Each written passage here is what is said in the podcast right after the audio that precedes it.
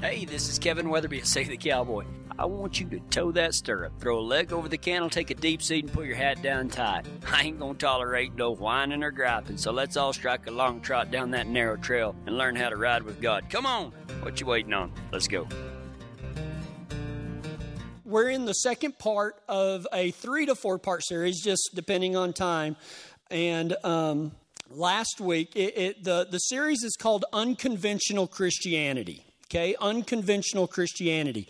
And the re- last week we talked about sometimes there's no super spiritual answer to what you're going through. Okay, some of you might be worn out. Okay, and, and, and I've been there, man. You just feel like you're at the end of your rope and you're praying, God, oh, well, maybe you're worn out because you're too busy. Okay, uh, maybe you need a nap you know, or or maybe maybe you just haven't been feeling good and you're like, God, you know, I just I don't feel right. I'm lethargic, and and that's a really big word for a Texan, by the way. And so, um, you know, you're just feeling run down. And I said, maybe you need to eat better. You know, you put junk in, you're going to get junk out. Sometimes there's there's there's not a super spiritual answer to our problems. We talked about uh, Elijah and Moses and how they prayed for for this stuff, and and you know God said, You need a nap and some biscuits and gravy. You know, He told that to Elijah. And Moses was so busy, and God was like, Well, get somebody to help you, silly. Moses was a cowboy. We don't ask for help very well. So uh, last week we talked about answers and the fact that sometimes there is no super spiritual answer. Today we'll talk about the things, the things that are holding you back can be the same things that propel you forward and it's all a matter of perspective. So uh, Robert is out of town, and and I know y'all online don't know Robert, but he's one of the ranchers that that I help out with and and and do a lot. It's where a lot of my sermon illustrations come from, and our ranch and out at Roberts and other places. But Robert's out of town this week. He's up in Canada also, uh, doing something. And so he asked me to look after his place, and, and he also takes care of what they call the, the Malone Family Foundation, which is right here around the around the ag building. And so I went out early, uh, I guess it was Friday morning. We had wrote everything on Tuesday. He showed me where everything was, and then he left on Wednesday. And then I went out to check all of his pastures on, on Friday morning and got all of that done. And I, and I had a wedding rehearsal at uh, about 1.30 and so I was trying to get everything done. I was up at daylight and, you know, get out there horseback and you're riding his ranch. And, and so I come into town and come up here uh, just north of the fairgrounds here. And, and I had been talking to my wife on the way in, and she said, Well, do you need me to get you some good clothes out to do this wedding rehearsal? And I said, Well, I'm going to be kind of cutting it short, but if everything goes well, I'll be home. And if you don't mind putting me some good clothes out that that way I don't smell like a cow or a horse whenever I go to this wedding rehearsal. And so I hung up the phone with her and I unlocked the gate and I threw the gates open and I pull in and I cross the cattle guard and there is 30 steers where they shouldn't have been. So I look out across there and I dial the phone again and I said, I'm not going to be home.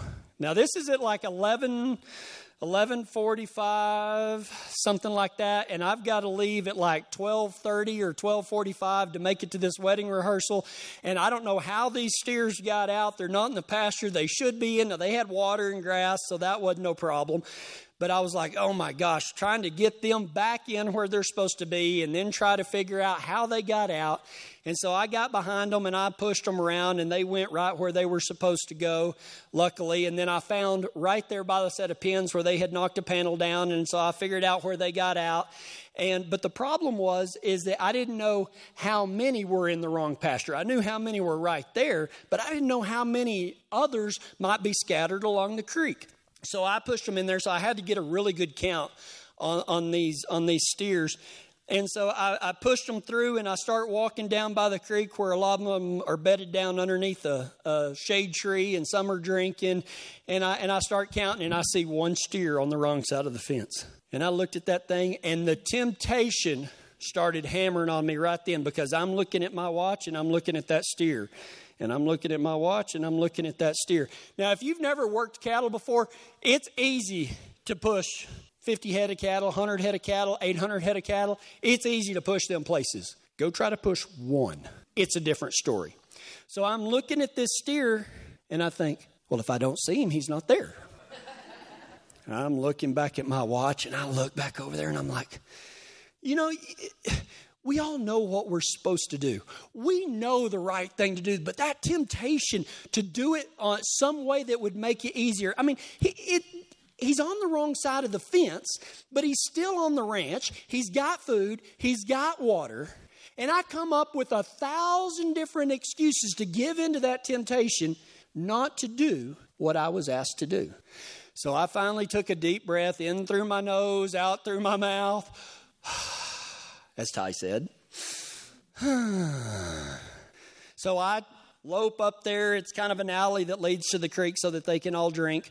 And um, I open up the gate and I lope back down to try to get this steer. And I, and I don't know if y'all uh, know what a what a locust tree is here in Colorado. For for y'all that are in Texas and other places, it's just a cousin of the mesquite. I mean, it's it's it can get pretty big around and everything, and it's a really hardwood, and they've got cowboy killer thorns on them about this long. So I get around that that steer, and, and what's what's equally hard than just pushing one is when the rest of them are standing right right here beside you on the other side of the fence drinking water, and you're trying to push that steer away from where his buddies are. So I say a little prayer and I start chousing him and come on, and he goes over there and he goes right into this big locust patch. And so I'm like, I don't want to go in there. And so I kind of pull Butthead and we kind of go in there. And he just kind of looks at us and then circles right back around, stands in the same spot. And I was like, ah, looking at my watch, looking at the steer, looking at my watch, looking at the steer. So I go back and I get around him again and I start pushing him and he kind of trots in through there and then he stops. And as soon he stops and as soon as I enter it, he knows he can come right back around because he can beat me out. And so that happens a second time. And I'm like, okay, if you don't go this time, I'm going to rope you, right?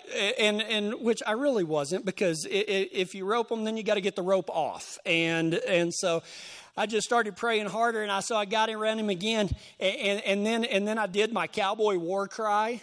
And if anybody would have been anywhere near the creek that day, they would have heard like bloodthirsty screams. So I got my rope out and I'm like, yeah, yeah, yeah. And we hit that locust patch at about a about a seven eighths run. And I thought, well, I'm from Texas. These these thorns ain't nothing. I, I, I don't like thorns anymore. And so anyway, I got him through there and, and, and we start going up this hill to where the gate is. And I'm like, thank you, Lord. You know, I'm looking at my watch, I'm looking at the steer, and he's just walking along like he's supposed to. And and he gets right up to the gate, literally in line with the H brace, and he stops. And he turns around and he looks at me. I said, Don't you do it. I will rope you right here. I'll tie you to that H brace. Come back after the wedding rehearsal, right? And it looked like that steer took a big old deep breath and he just walked through. There's always going to be temptation, okay? There's always a temptation. The, the Bible says that sin is anything that we know we should do and don't, or maybe in, in the opposite effect of that is maybe there's something that we need to do that we don't, or maybe it's something that we know we shouldn't do, but we do, right? And the temptation is always there. The devil is the author of temptation, okay? Um, un- unconventional Christianity. You know, a, a lot of times it, it, breaks my heart because I'll talk to people and, and, they'll say, I just don't know why God is tempting me with this. Listen, God is never going to dangle an addiction in front of you. God is never going to have you click on a website or, or I don't know what you're going through, whatever struggle it is, but God is not the author of temptation. All right? God is never going to tempt you with something that would take you away from Him just to see how big of a man you are or how strong of a woman you are. God is not the author of temptation. The devil is the author of temptation. His goal, his only goal, well, his only goals, I should say, is to take you away from God. And he's going to bait you out. He's going to be like, "Hey man, look at this. This is this looks better." And he's going to try to get you to come over there and, and, and away from the trail that God wants you to be on.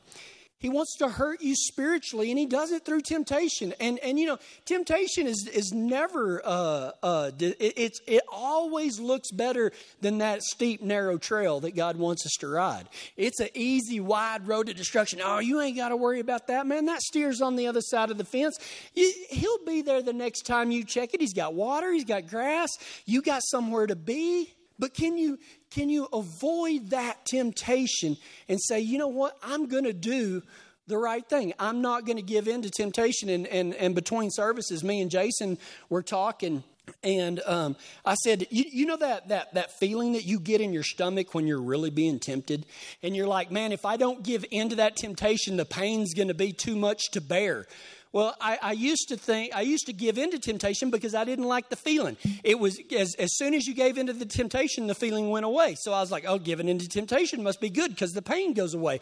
But I changed the way I've thought about that because I don't think that that is the pain of temptation anymore. What that feeling that you feel is, is it's God giving you strength. It's God building up strength within you so that you can overcome. I mean, anytime you work out, nobody ever worked out well without getting tired, without being sore. That feeling that you have inside isn't the pain of temptation, it's strength building up in you. And it's amazing to me how in my life, so many times, this strength that's building up in me, I gave into the temptation, but it makes the pain go away. But really, what it is, is you're giving your strength away. You're saying, you know what?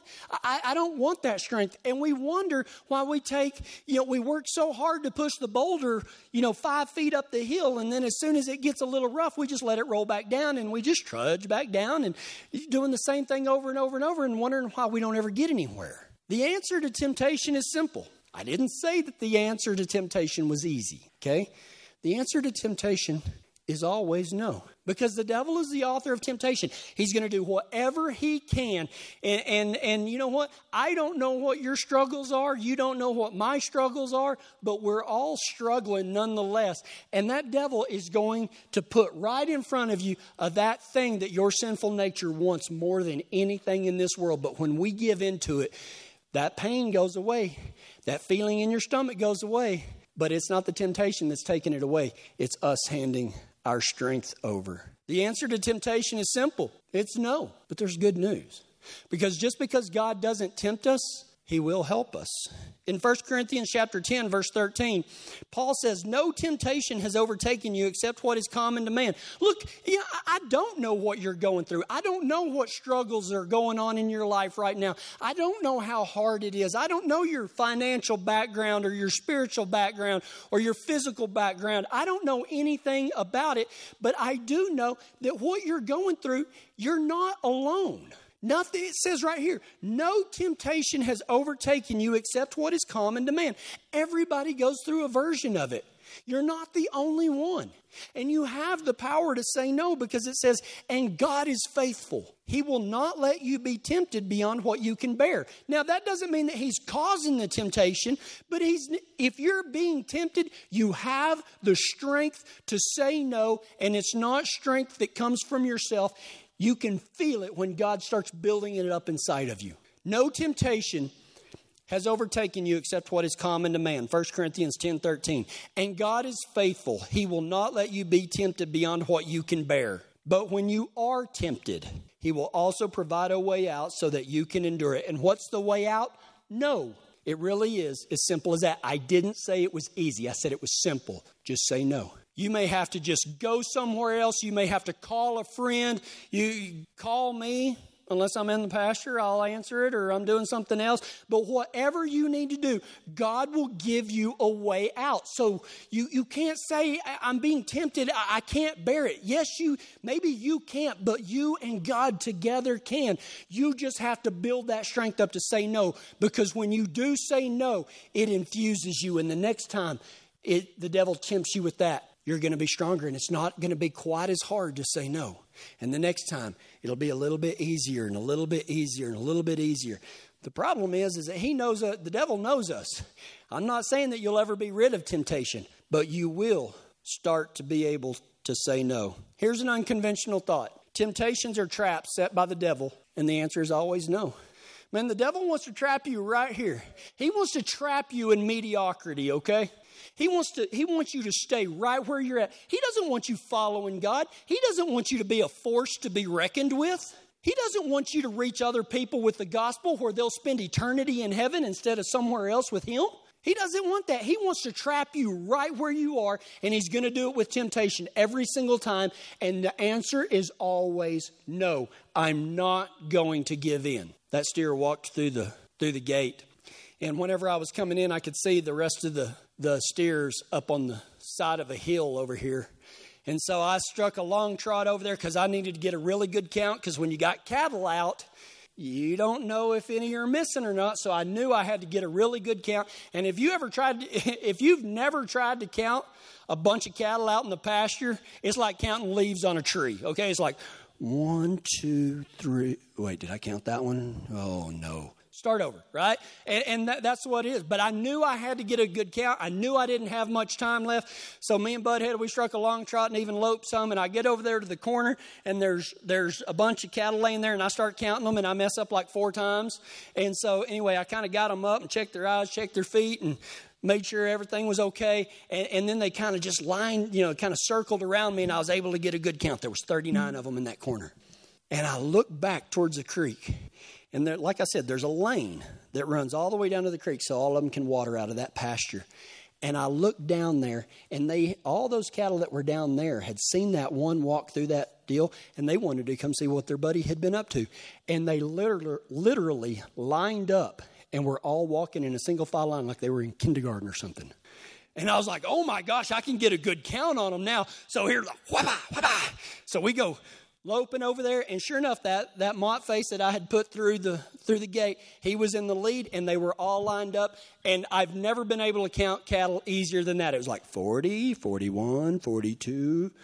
43, 45, 46, 47, 40, you know, you just get bored out there. So, anyway, so I got a good count and I start getting down there close to the creek, and there was still a few of them bottled up 171, 172, 173, 174, 175. The exact count that was supposed to be in that pasture. Man, I went over there and loaded Budhead up in the trailer, and we went.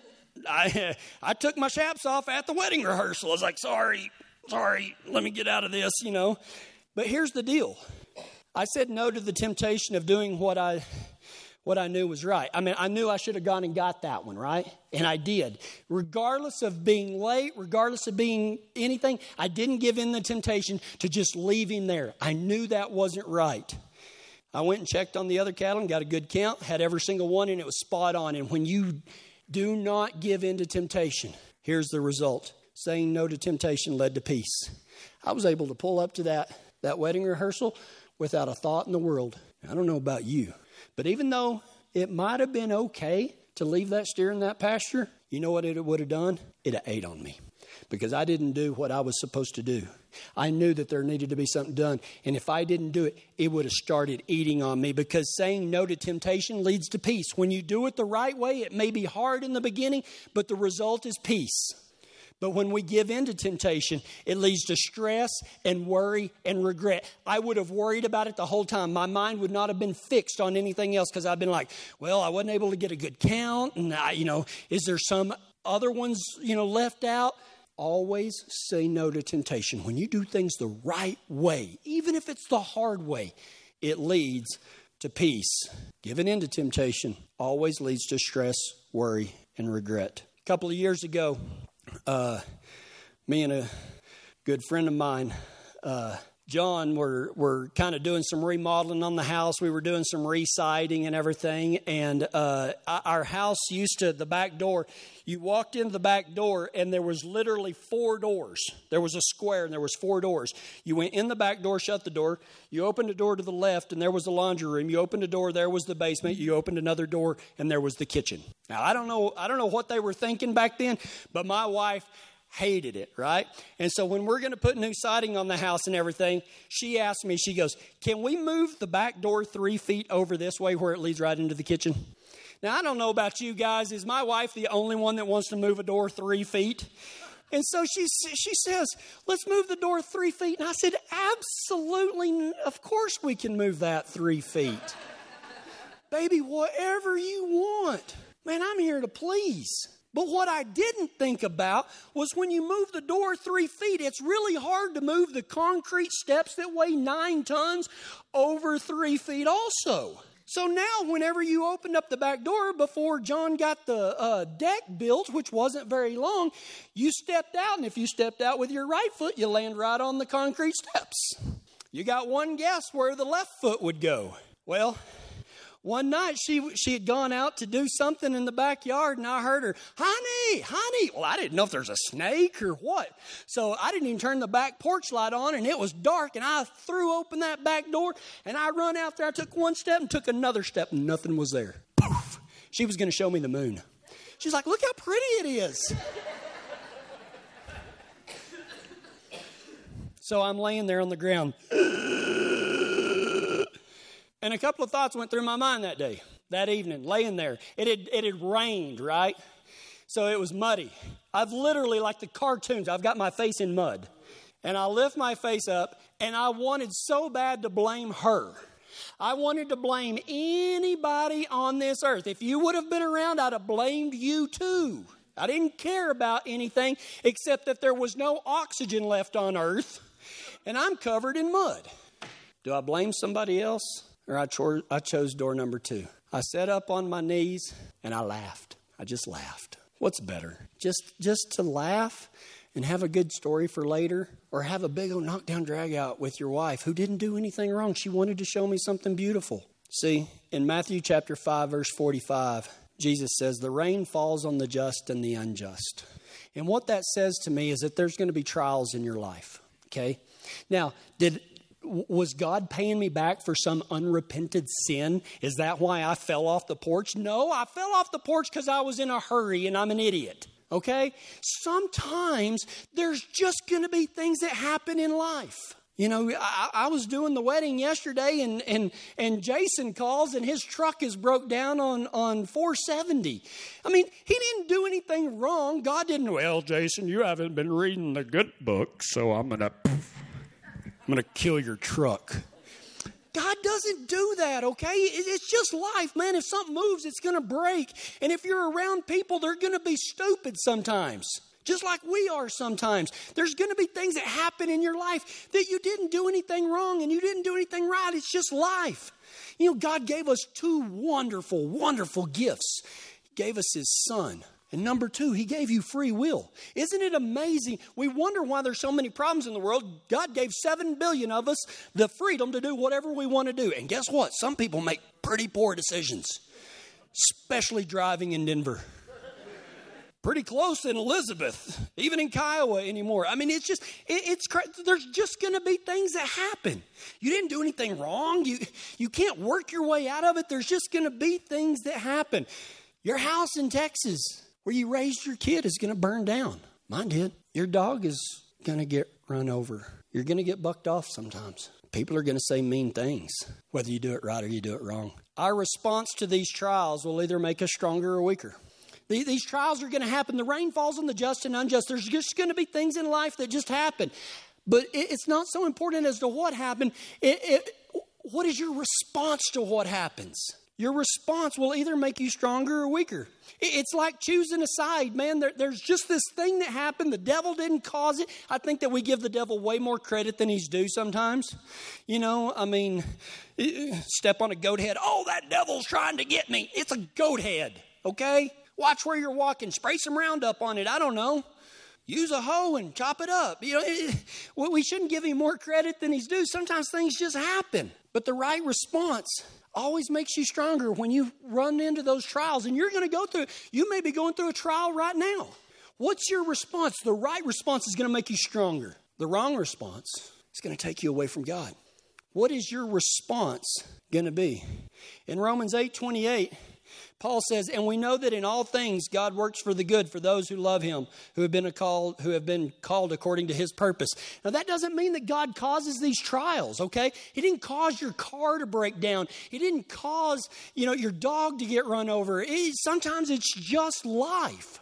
But it says that God may not cause it, but He can use it. And if you will make the right response when you're going through one of these trials of life, your right response will make you stronger. The wrong response will make you weaker. The right response will lead you towards God. The wrong response will lead you away from Him. Now, I, am not saying that you can get so far away from God that you can't find your way back because He's always one turn back. But why on earth would we make it harder in ourselves than what it is? Is there anything that can help us in knowing the correct response to these trials? Unfortunately, I have been guilty of this, and it breaks my heart when I hear other people say it when they're going through one of these trials. I'm not talking about consequences of poor decisions, okay? I'm just talking about trials of life.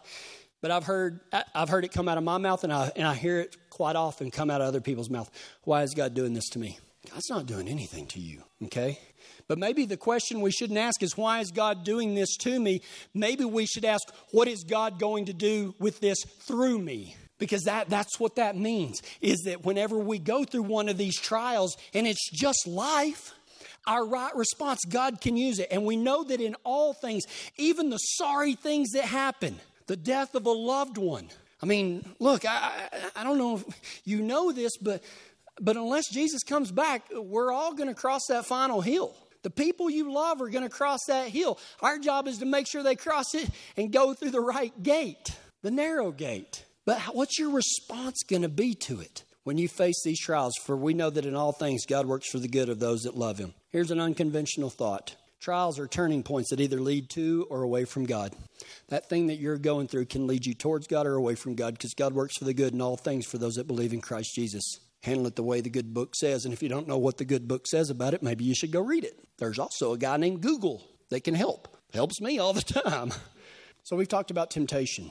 We've talked about trials. Just, you know, those things in life. But the Bible also said that God will test your faith. And here's an unconventional thought from a preacher. I don't like that. I don't like the idea that God is testing me, okay? Because I, I for, for the life of me, I, I cannot see that, that God is testing me with a pass or fail, that He's going to reward me if I get it right and He's going to punish me if I get it wrong. Does God want you to fail? Absolutely not. So, if we don't understand what the tests are, that doesn't make God wrong. Maybe our perspective of these tests are wrong. Does God want us to fail? Is He really setting you up for failure? I don't think so.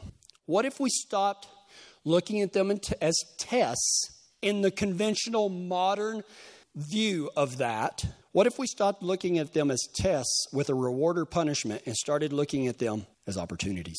What if they're just opportunities?